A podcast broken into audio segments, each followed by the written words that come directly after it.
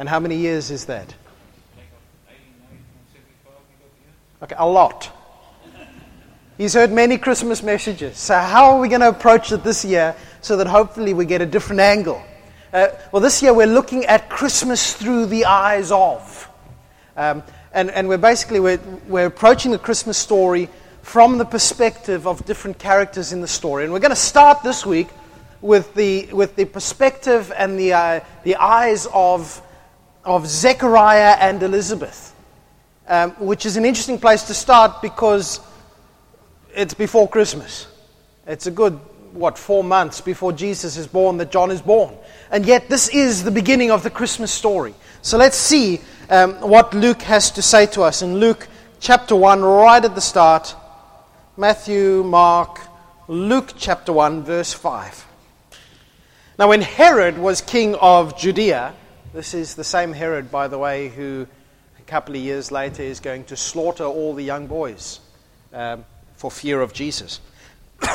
when Herod was king of Judea, there was a Jewish priest named Zechariah. He was a member of the priestly order of Abijah, and his wife Elizabeth, well, she was also of the priestly line uh, of Aaron. Zechariah and Elizabeth were righteous in God's eyes, careful to obey all the Lord's commandments and regulations. They had no children because Elizabeth was unable to conceive, and they were both very old. One day, Zechariah was serving God in the temple, for his order was on duty that week. Um, they took turns. Um, a, week, a week each order, uh, I think two weeks a year, basically, that they were in the temple. Um, as was the custom for the priests, he was chosen by lot to enter into the sanctuary of the Lord and burn incense. And while the incense was being burned, a great crowd stood outside praying. One day, Zechariah was in the sanctuary, an angel, while he was in the sanctuary, uh, an angel of the Lord appeared to him standing to the right of the incense altar. Zechariah was shaken and, and he was overwhelmed with fear and when he saw him, but the angel said, Don't be afraid, Zechariah. God has heard your prayer. Your wife, Elizabeth, will give you a son, and you are to name him John. You will have great joy and gladness, and many will rejoice at his birth, for he will be great in the eyes of the Lord. He must never touch wine or other alcoholic drinks. He will be filled with the Holy Spirit even before birth he will turn many Israelites to the Lord their God. He will be a man with the spirit and power of Elijah. He will prepare the people for the coming of the Lord. He will turn the hearts of the fathers to their children. He will cause those who are rebellious to accept the wisdom of the godly. And Zechariah, full of faith, looked at the angel and said, May it be as you have said. Sorry. Zechariah said to the angel, How can I be sure this will happen? I'm an old man now, and my wife is also well along in years. Then the angel said, I'm Gabriel. I stand in the very presence of God. Was He who sent me to you to bring you this good news. But now, since you didn't believe what I said, you will be silent, and you will be unable to speak until the child is born. For my words will certainly be fulfilled at the proper time. Meanwhile, the people were waiting for Zechariah to come out of the sanctuary, uh, wondering why he was taking so long. Usually, they took as short a time as they possibly could. When he finally did come out, he couldn't speak to them. And then they realized from his gestures and his silence that he must have seen a vision in the sanctuary. And when Zechariah's week of service ended in the temple, he returned home. And soon afterward, his wife Elizabeth became pregnant and went into seclusion for five months. How kind the Lord is, she exclaimed. He has taken away my disgrace of having no children. And in the six months of her pregnancy, she got a visit from her cousin Mary. And the baby in Elizabeth's womb leaped for joy, recognizing Jesus was there. Let's pray. Father, thank you so much for loving us. Thank you that you are our God and that you are our King. Lord, help us to understand what it is that you are doing in our world. Lord, help us to trust you. Help us to follow you. Lord, help us to, to have faith which is more than just assent, but, but an actual trust. Lord, so often we we are like Elizabeth and Zechariah.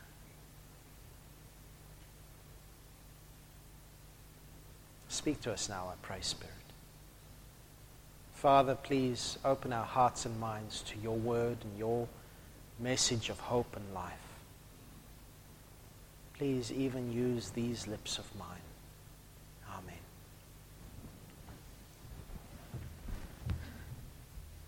Just before we begin,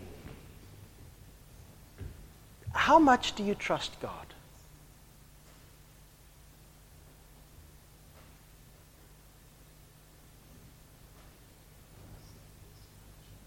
You can say that much? The cross is big? Yeah. But how much do we really trust God? We do our best. We do our best.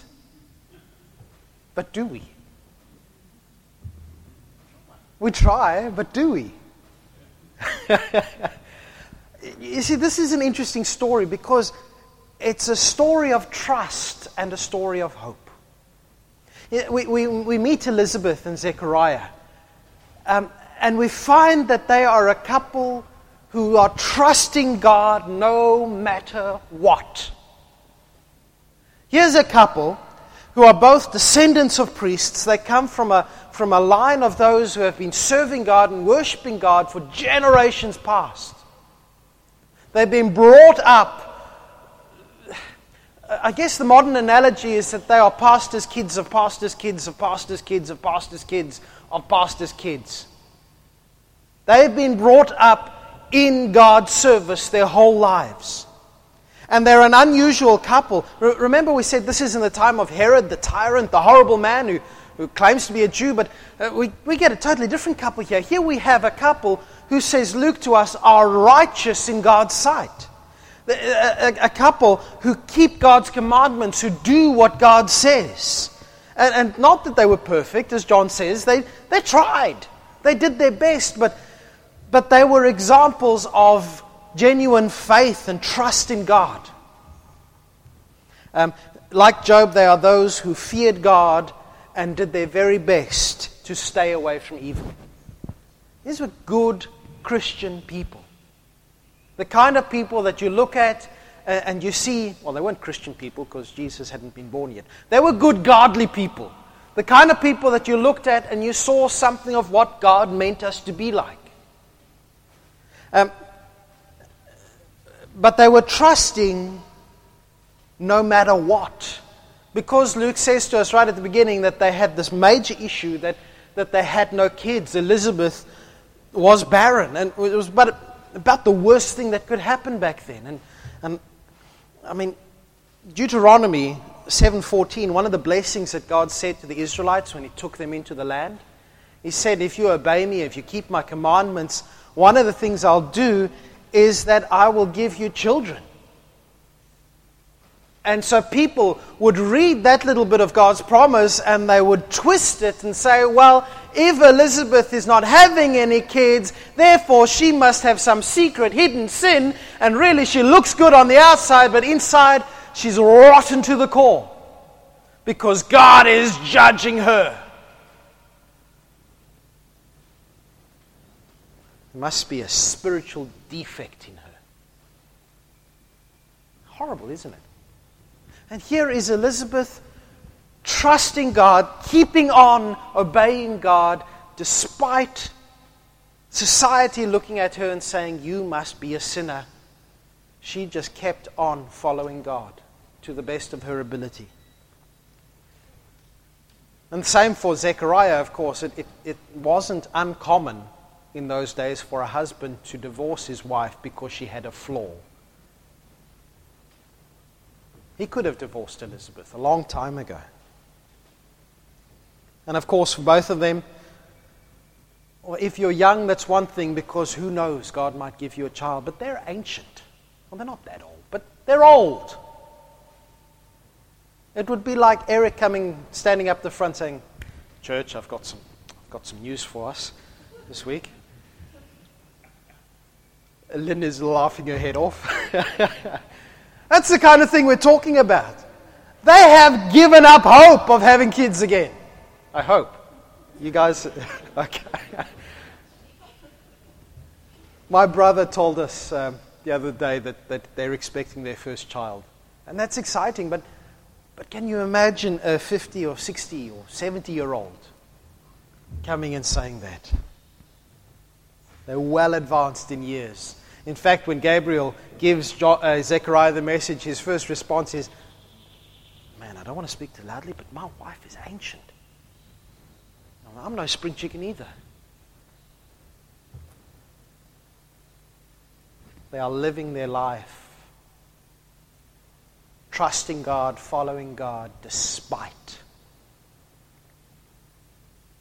Zechariah's name means God has remembered. And yet it looked to him like God had not remembered. Had he forgotten Elizabeth and Zechariah?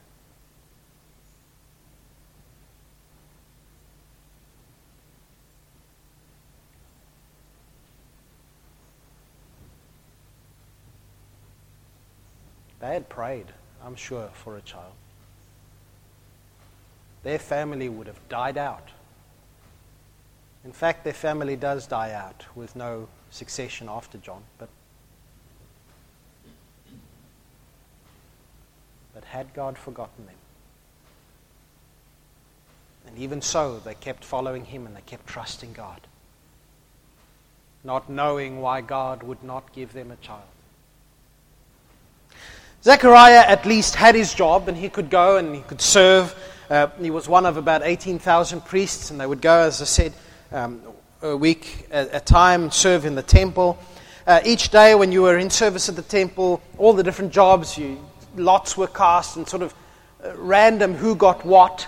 Uh, the most important job, obviously, well, I'll say obviously because I'm going to explain why obviously, the most important job was to go and burn incense uh, in the sanctuary. This is burning incense, and, and when you do that, you pray to God. And the incense burner, if you imagine the temple in the Old Testament, it's, it's, it's kind of made of three bits. You've got the outside bit where everyone goes, you've got the inner bit, the sanctuary, and then you've got the inner, inner bit, the most holy place, uh, where the Ark of the Covenant was, was uh, originally kept.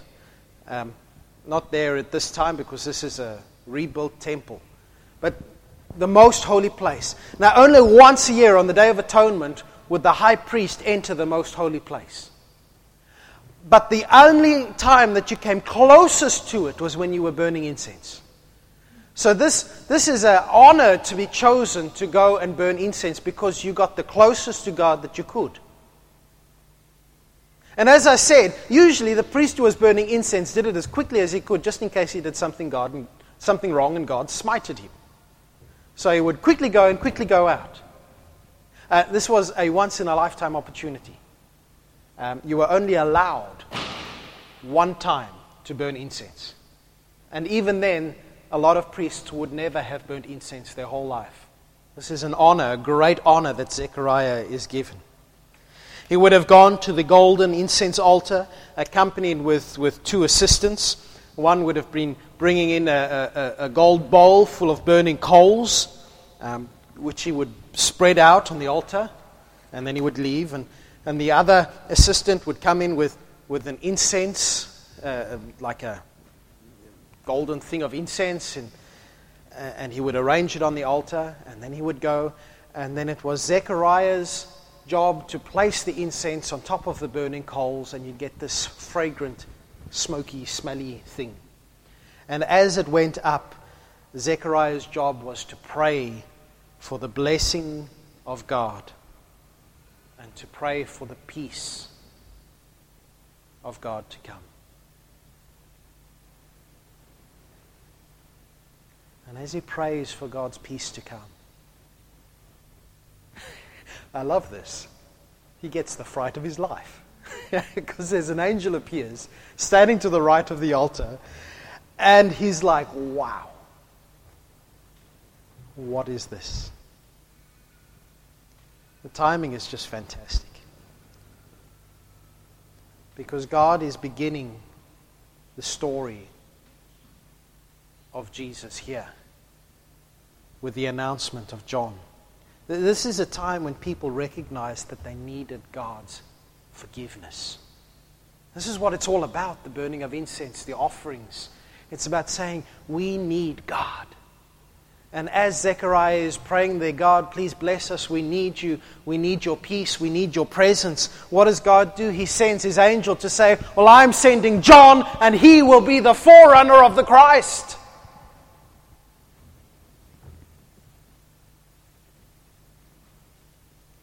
The angel says to him, John, don't, uh, Zechariah, don't be afraid. God has heard your prayer.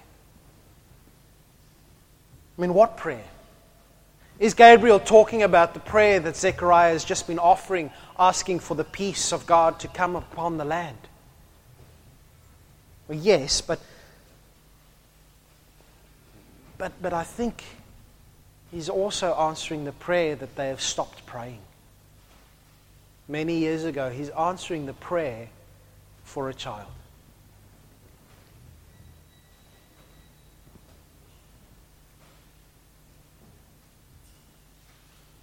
And the two things, it turns out, are going to be very similar. Because in answering the prayer for a child, God is also announcing the start of his kingdom on earth. And announcing the coming of true peace, not just for Israel, but for the whole world. This is the birth of the herald of the King of peace. From start to finish, John's life will be filled with the Spirit, and he will fill Zechariah's heart and life with such joy and gladness.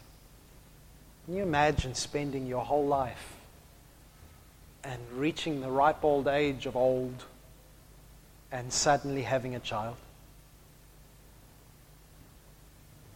But greater than this, to know that this child is a servant of God who is bringing glad tidings and Gabriel says, Many will rejoice at his birth. And, and as he tells people and calls people back to God, you, you see broken relationships being mended, fathers' hearts turning towards their children.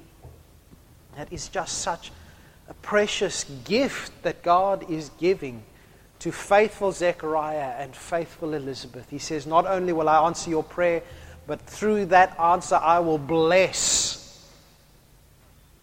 and ultimately, because of that blessing, I will bless your socks off. I will send my son. Gabriel says he will be great in the sight of the Lord, and he's only great in the sight of the Lord because he announces the coming of the Lord. So there are Zechariah and Elizabeth trusting God no matter what encountering the God who answers and gives us hope. Which brings me right back to my initial question how much do we trust God? Because for Zechariah sitting there listening to Gabriel, he's over his stage fright, not stage fright, he's over his fright now. He realizes, well, he thinks he realizes that reality is too real. I mean, did Zechariah ever really believe that God would step in and answer his prayer for a child? I am convinced that he had given up. Absolutely convinced. I, I have a sneaking suspicion that although Zechariah and Elizabeth served God faithfully, obeyed God faithfully, I have a sneaking suspicion that they were secretly disappointed with God. And if you think about it, his response to Gabriel is disappointing. It's one of absolute unbelief. He says it can't happen. This is life, this is reality. I will follow God, I will trust God, I will obey God, but don't try and ask me to believe such nonsense. I'm a man of the world, I know these things.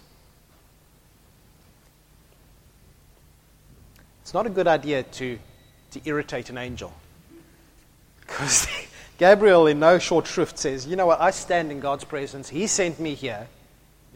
Which, in other words, means you're not only complaining at me, an angel, you're complaining about God. He says, Right. You know what? Let me prove it to you. Silence, dude. And Zechariah's mouth is shut. Now, ladies, some of you might like this idea of having your husband silent for nine months.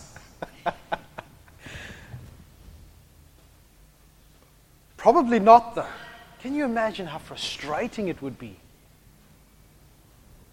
How incredibly frustrating.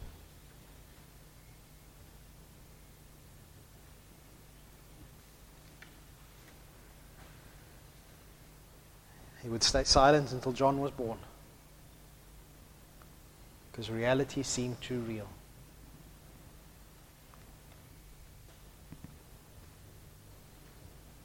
Trusted God no matter what, was offered hope, tried to throw it back in God's face.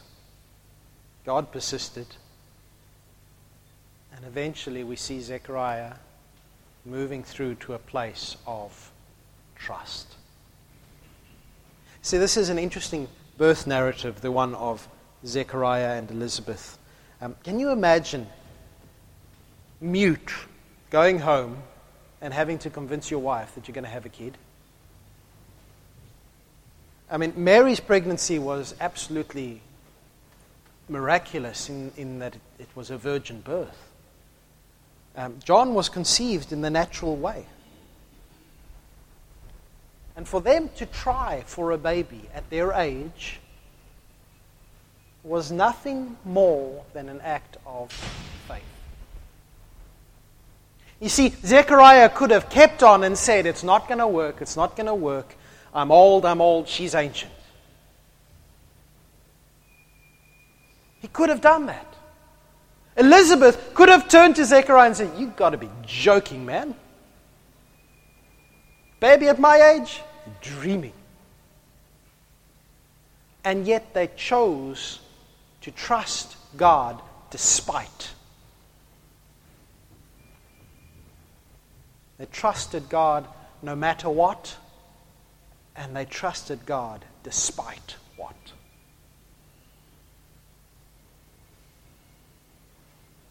They lived life based on the assumption that God's promise would be true, which is a good thing to do. And I find it interesting there in verses 23 to 25 that Elizabeth does fall pregnant, but, but for the first five months she hides herself away. And even there, she's trusting God, and yet she's also holding back a little bit. She doesn't want to announce it for everyone to hear. Who knows? Maybe Maybe they had had a few miscarriages beforehand. Maybe she was just like trusting God, but let's see if it, let's see if it goes well.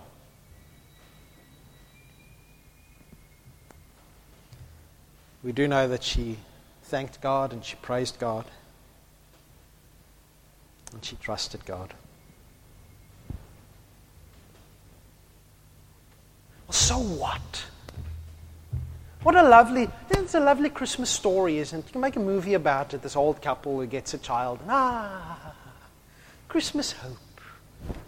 Well, what does it actually mean for us today? What, what's the point of reading this story of John? He came as the forerunner to Christ. Christ has come. So what? Well, I think it, it's, as I said right at the beginning, it's a story of Christmas hope, but it's also the story of trust. And it's a story to everyone who might have a pain or a disappointment in our lives, especially one with God.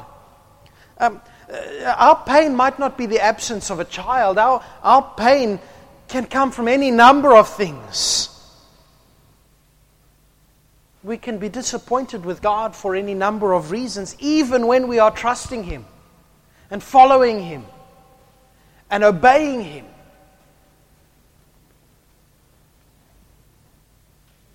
And the first thing we learn from Elizabeth and Zechariah is that they refused to get bitter with God. They trusted God no matter what. At no point did they say, God has not done what I wanted him to do, and so I will not serve him. No, they trusted God. They, they knew that if God is God, then he is worthy of trust, no matter what. We sometimes need to re- learn to rely on God. Because God never guarantees that life will be free of disappointments or pain or anything. But, but the question is how will we handle it?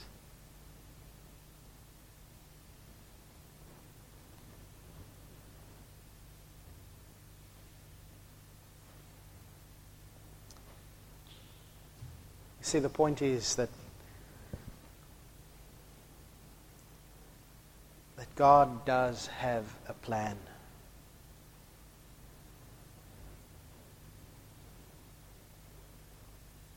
And it's a plan of love. Ultimately, what we see here is Zechariah and Elizabeth trusting to God's character no matter what. And just look at how, how sort of extent, what extent God went to to save us. He didn't just send a Savior, He sent a forerunner to announce the Savior. And when Jesus came, it wasn't just to, to forgive us and be done with it. He, he came to,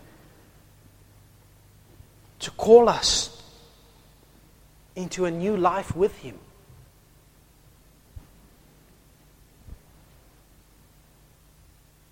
And He still calls us to new life with Him.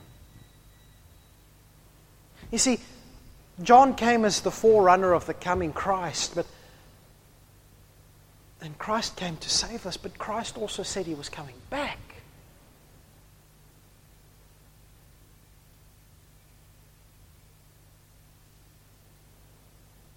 I wonder how many of us are like Zechariah who believe that fervently and live as if it's not true.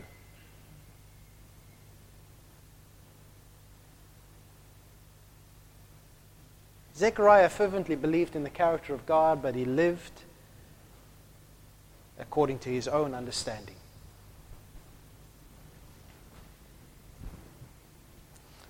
I think the question for us from this passage is are we ready for what God is going to do?